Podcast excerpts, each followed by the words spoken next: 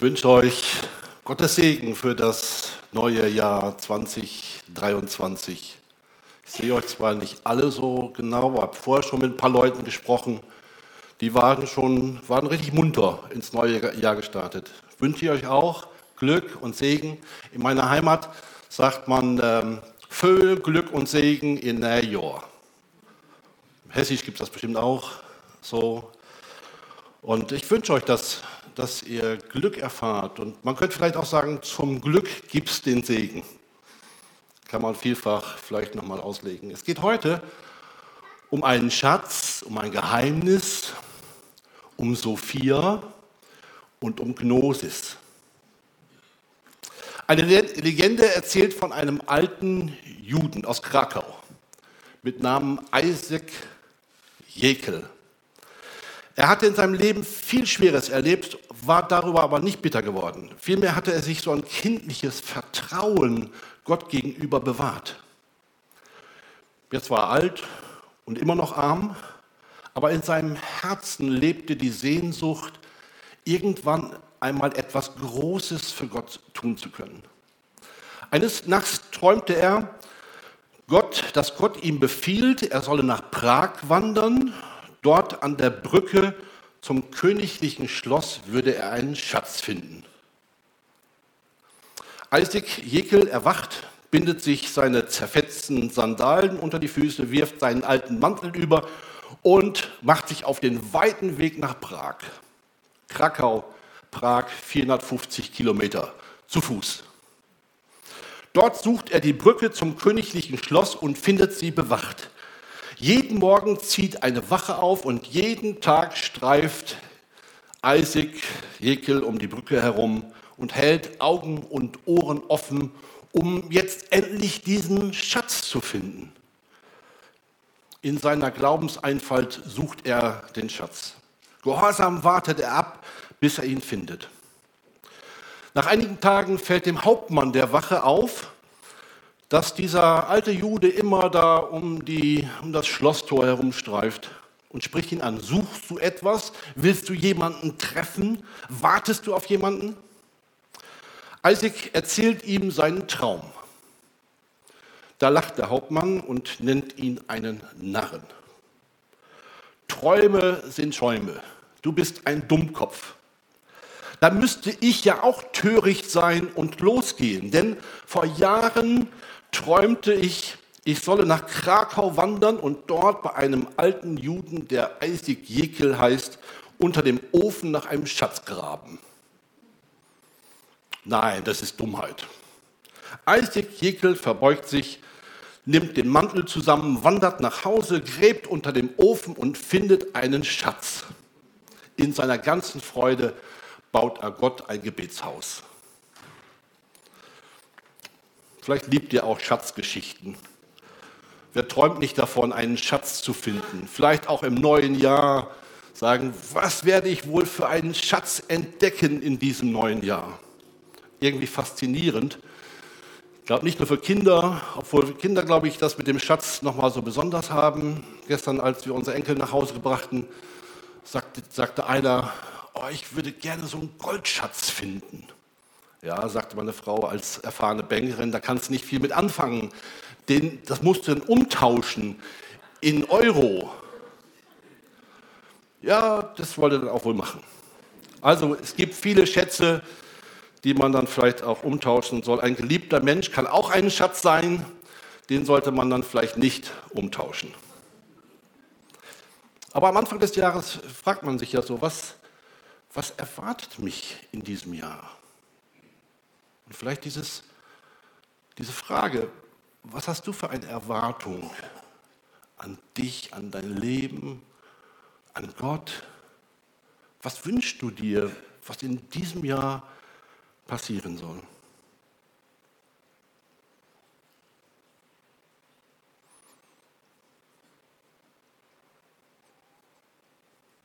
Er braucht mir keine Antwort geben. Ich wollte nur, dass ihr einen Moment habt, um vielleicht nachzudenken.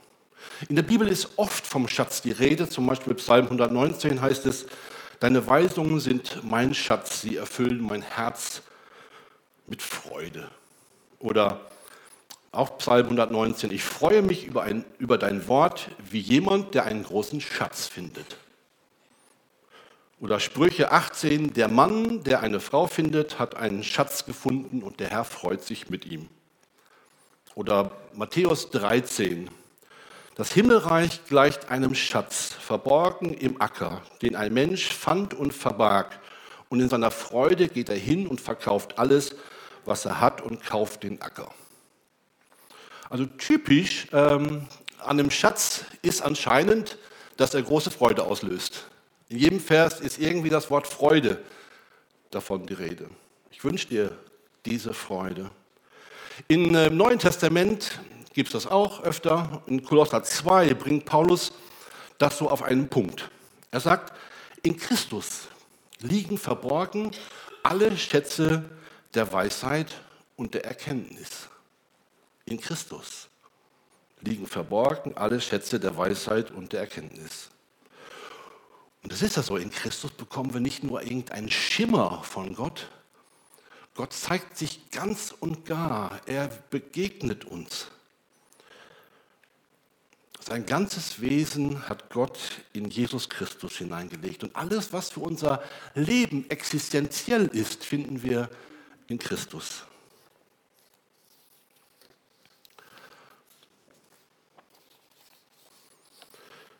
Ich lese euch auch diesen Vers nochmal im Zusammenhang, Kolosser 2. Denn ich möchte, schreibt der Apostel Paulus, der den Brief an die Kolosser schreibt, denn ich möchte, dass sie ermutigt werden und in Liebe miteinander verbunden sind. Ich wünsche mir, dass sie absolutes Vertrauen haben, weil sie das Geheimnis Gottes, das ist Christus, in seiner ganzen Größe erkennen und verstehen.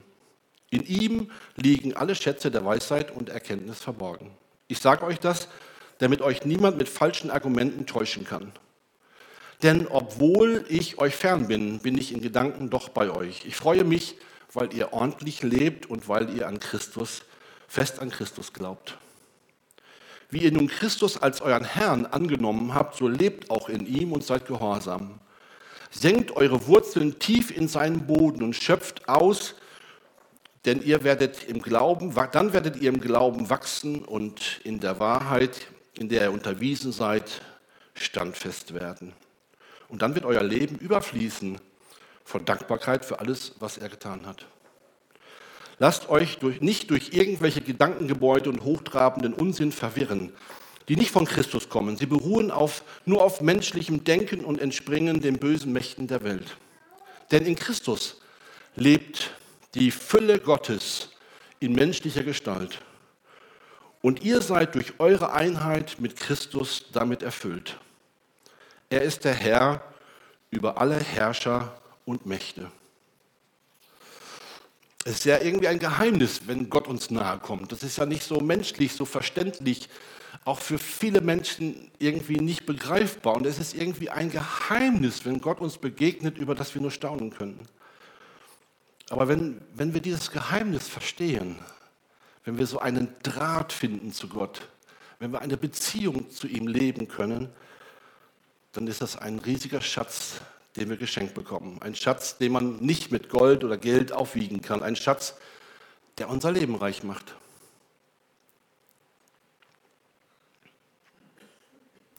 Denn was ist das für ein Schatz? Mit ihm, mit nichts im Leben muss ich künftig alleine zurechtkommen, weil Gott da ist. Weil Gott sieht, wie es mir geht und sich an meine Seite stellt. Und das nicht, weil es in irgendeiner Weise verdient habe oder weil ich es verdient habe oder erarbeitet habe, sondern weil Gott etwas an mir liegt. Aus lauter Liebe begegnet mir Gott. Und Gott kommt nicht von oben als einer, der immer Recht hat oder uns zurechtweist, vor dem wir uns ducken müssten. Gott kommt von unten, um uns zu zeigen, ich bin für dich da. Ich lasse dich nicht alleine, auch wenn du ganz unten bist. Gott kommt von unten, um unser Herz zu gewinnen. Und wenn wir uns diese Jahreslosung, vielleicht hat jemand die auch mal gelesen, 1. Mose 16, von Hagar, die ja ganz unten war, ja, die völlig verzweifelt war, die nah dran war zu verdursten in der Wüste und nicht wusste, wo sie mit ihrem Kind hin kann. Was eigentlich wird, überhaupt keine Perspektive hatte, völlig am Ende war. Und zu dieser Hagar sagt Gott, ich bin ein Gott, der dich sieht. Und sie erkennt das. Ich bin ein Gott, du bist ein Gott, du bist der Gott, der mich sieht. Das ist großartig. In Christus ist niemand übersehen. Aber was heißt das, dass dieser Schatz verborgen ist? Vielleicht kann man sagen, er ist menschlich nicht so einfach zu erkennen. Verborgen in der Krippe, wir haben jetzt gerade Weihnachten gefeiert. Wer hätte gedacht, dass dieses kleine Kind in dieser armseligen Hütte einmal die Welt verändern wird? Sodass wir noch 2023 Jahre später von ihm reden und uns um seinen Namen versammeln und in seinem Wort lesen. Wahnsinn. Dieses Kind ist irgendwie unbegreiflich.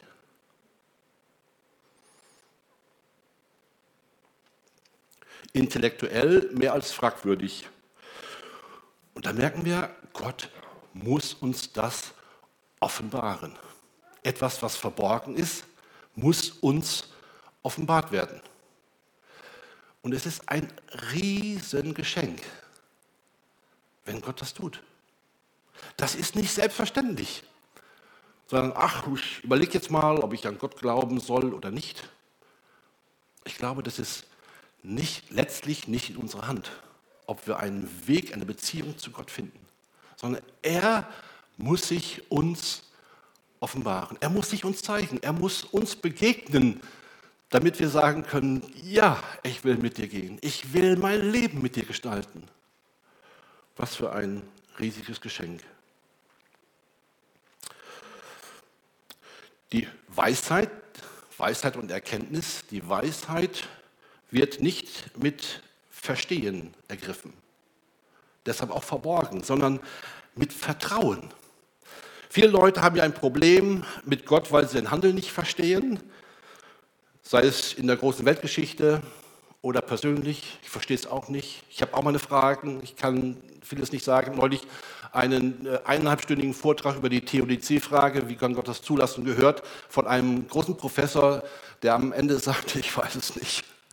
Ich weiß es nicht.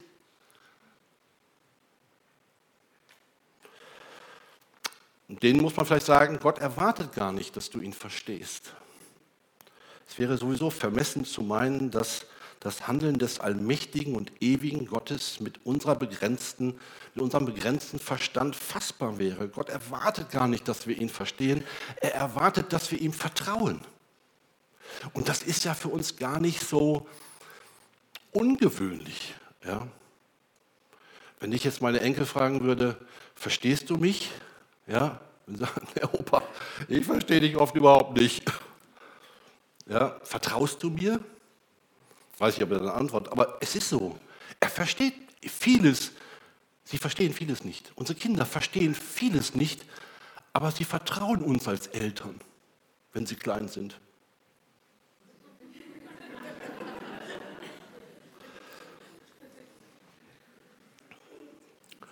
Glaube, so ist es mit Gott auch. Darum sagt Jesus ja auch, werdet wie die Kinder. Ja? Vertraut mir ist auch ein Geheimnis. Gott vertrauen. Schon im Alten Testament heißt es, der, der Weisheit Anfang ist die Furcht des Herrn und den Heiligen erkennen, das ist Verstand. Und Jesus hat das gesagt, mit diesem kindlichen Vertrauen, das ist die angemessene Haltung, um das Geschenk Gottes der Weisheit und der Erkenntnis in Empfang zu nehmen, das in Christus verborgen liegt. Die höchste Weisheit wird nicht im Verstehen ergriffen, sondern im Vertrauen. Jetzt könnte man sagen, ja, warum gerade Weisheit und Erkenntnis? Man könnte vielleicht andere Begriffe nehmen. In Christus liegen verborgen alle Schätze der Hoffnung und Freude und Frieden und so weiter. Warum Erkenntnis und äh, Weisheit?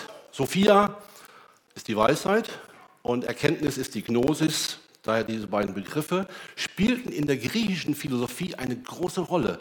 Man könnte auch sagen, Philosophie heißt oder Philosophie ist die Lehre vom Erkennen und vom Wissen.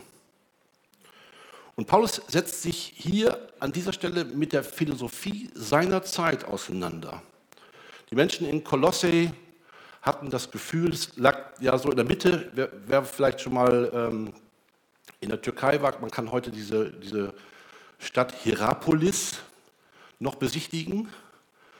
Pumukale, gibt es solche Kalkfelsen und Kalk, vielleicht war jemand schon mal da, Hierapolis und da ganz in der Nähe war auch Kolosse, mitten in der Türkei heute.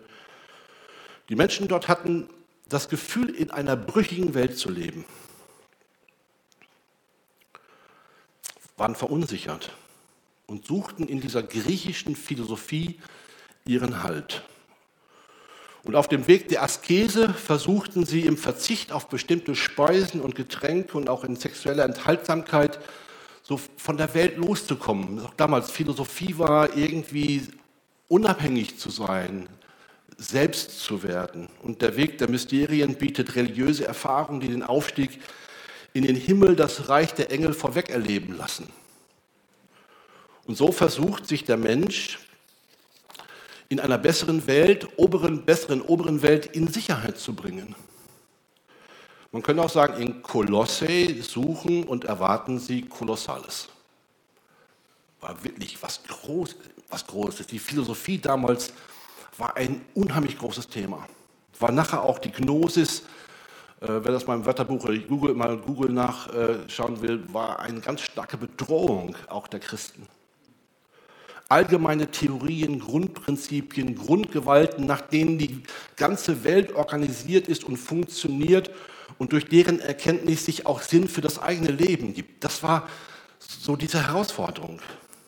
Andere in Kolosse schürften tief in ihrem Inneren, versuchten durch Konzentrationsübungen, bestimmte Ernährung oder Fasten, Meditation oder Versenkung das geheimnisvolle eigene Selbst zu erkunden und in, dessen Tiefe auch spirituelle Geheimnisse aufzuspüren. Offenbar waren auch die Christen für diese Tendenz anfällig. Und deshalb sagt Paulus, lasst euch nicht durch irgendwelche Gedankengebäude und hochtrabenden Unsinn verwirren, die nicht von Christus kommen. Sie beruhen nur auf menschlichem Denken und entspringen den bösen Mächten der Welt. Wow, 2000 Jahre her und irgendwie voll, voll die Aktualität. Voll die Aktualität. Menschen versuchen, sich die Welt zu erklären. Und letztlich ist für alles, alle Verschwörungs, für Verschwörungsglauben oder Theorien ist, ähm, ist eigentlich nur diese Sicherheit. Menschen möchten hinter Dinge schauen. Menschen möchten hinter den Vorhang schauen. Menschen möchten Sicherheit gewinnen. Und ähm, ich glaube, also ich glaube, weiß nicht, ob es wirklich so ist, aber ich glaube, dass die, viele Menschen oder vielleicht sogar alle auch einer Verschwörung auf den Leim gehen könnten. Ich habe ein Buch gelesen, das heißt nicht Verschwörung, sondern Entschwörung. Ja, Steffen Kern, Präses des Gnadauer Verbandes, schreibt dazu, in, der gegenwärtigen, in den gegenwärtigen Debatten brauchen wir mehr Differenzierung als Empörung, mehr Wirklichkeitssinn als Wahnsinn, mehr Vernunft als Verschwörung. Darum ist dieses Buch so wichtig. Fakes, Fakten und Faith. Sehr interessant, sich damit zu beschäftigen, wie sowas zustande kommt, wie man so miteinander umgeht, wie man differenziert und ins Gespräch kommt. Also wenn das ähm, Thema beschäftigt, ein sehr hilfreiches Buch.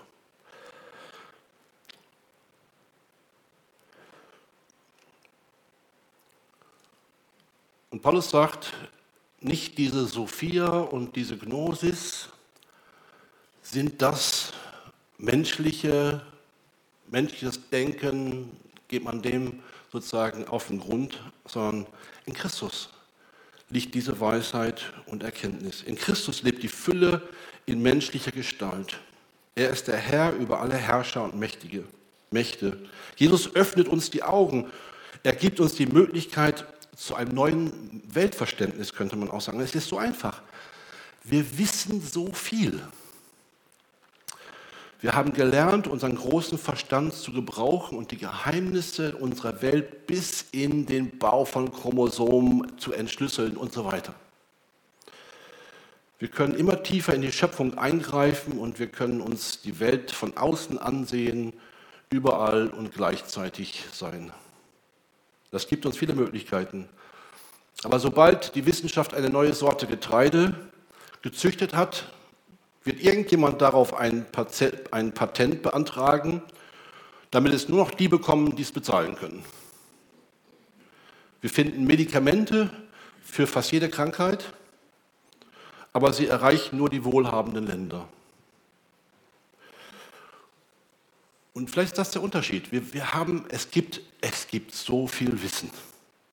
Wissen wir auch in unserem eigenen Leben. Es gibt so viel Wissen. Wir wissen so viel und setzen manchmal so wenig um. Und wir wissen so viel und es geht so viel schief in dieser Welt. Wir wissen eigentlich alles, was richtig ist und machen es doch falsch. Irgendwo auf der Strecke zwischen Hirn und Herz geht unser Wissen verloren.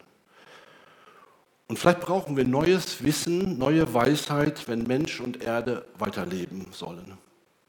Und ich habe den Eindruck, dass unsere Regierungen und, und unsere Klimakonferenzen, das vielleicht eine komische Nachricht, aber ich glaube, dass sie es nicht in den Griff kriegen.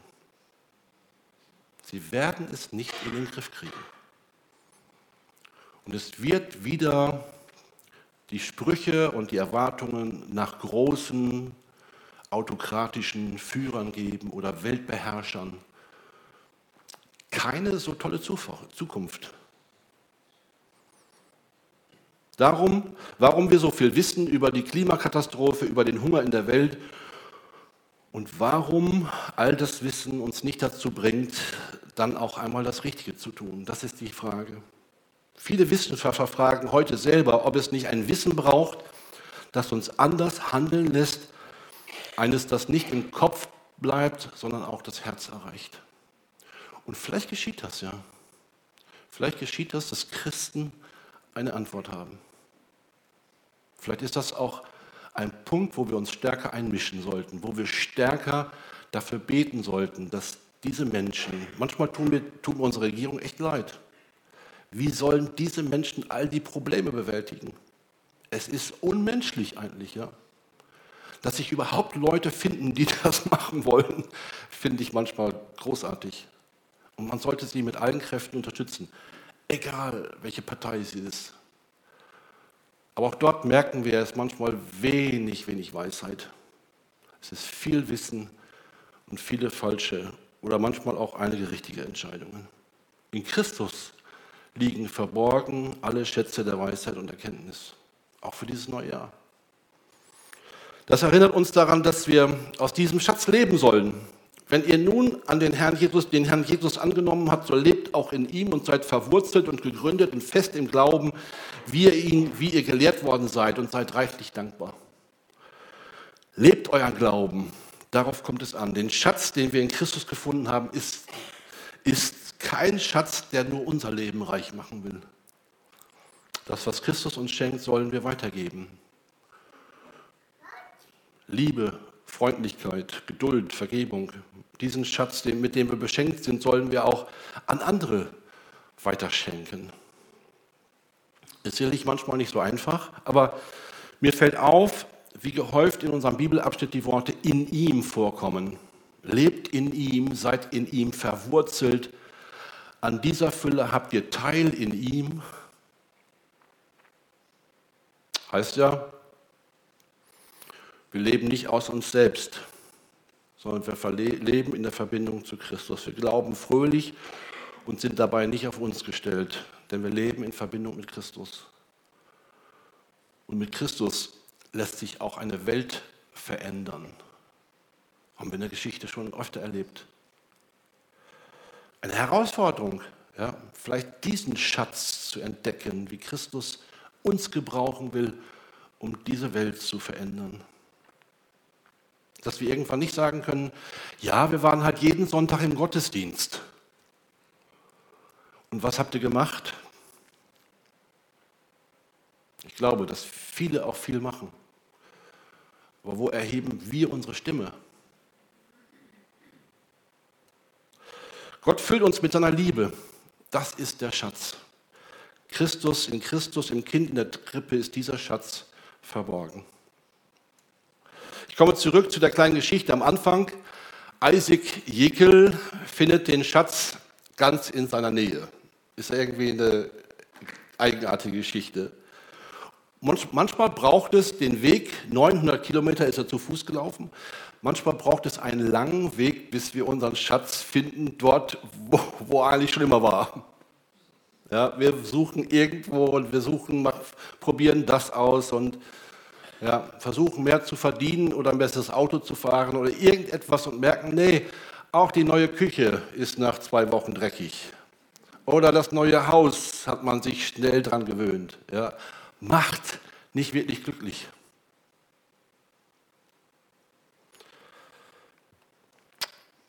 Wir suchen irgendwo und finden dann ganz unverhofft den eigentlichen Schatz in unserer Nähe. Vielleicht sogar hier im Gottesdienst. Bestimmt seid ihr heute Morgen alle gekommen mit, dem, mit der hohen Erwartung, ich finde hier heute einen Schatz. Ja, das kann man jetzt verschieden auslegen. Aber ich finde hier etwas was mich in diese Nähe Gottes bringt, im Hauskreis oder bei einem Gespräch mit einem Freund. Alle Schätze der Weisheit und Erkenntnis, die Christus mir bereithält, die finde ich ganz in meiner Nähe. In meiner Bibel, in der ich vielleicht schon lange nicht mehr gelesen habe, da ist die Rede von Weisheit und Erkenntnis Gottes. Da ist Christus drin. Vielleicht wieder anzufangen, Herzensbildung zu belegen die Identität in Christus zu verstehen, ein, ein Seminar zu besuchen oder im Hauskreis zu, darüber zu sprechen. Wie komme ich wieder in die Nähe? In der Bibel zu studieren, um es besser zu verstehen, wer Christus ist, wer Gott ist, wer der Heilige Geist ist. Alle Schätze der Weisheit und Erkenntnis, die Christus mir bereithält, finde ich ganz in meiner Nähe, wenn ich auf ihn, auf Gott höre ihm wirklich zuhöre und entdecke, was sein Wort mir an Reichtum schenken will. In Christus, in Christus, in Christus liegt so viel Reichtum. Ich möchte mit uns beten. Jesus, wir sind manchmal überfordert in dieser Welt. Und manchmal verstehen wir dich nicht. Manchmal denken wir, ja, wie geht das alles? Du kennst unsere Ohnmacht und du kennst uns. Wir haben auch manchmal keinen Plan für die Zukunft, vielleicht auch gar keinen Plan für dieses Jahr. Aber du bist der, der uns Weisheit und Erkenntnis schenkt. In dir ist das verborgen. Hilf uns, dass wir nicht abseits von dir danach suchen, sondern mit dir, in Verbindung mit dir, ganz in der Nähe von dir, ganz eng mit dir verbunden. Wir bitten dich einfach da um deinen Segen. Amen.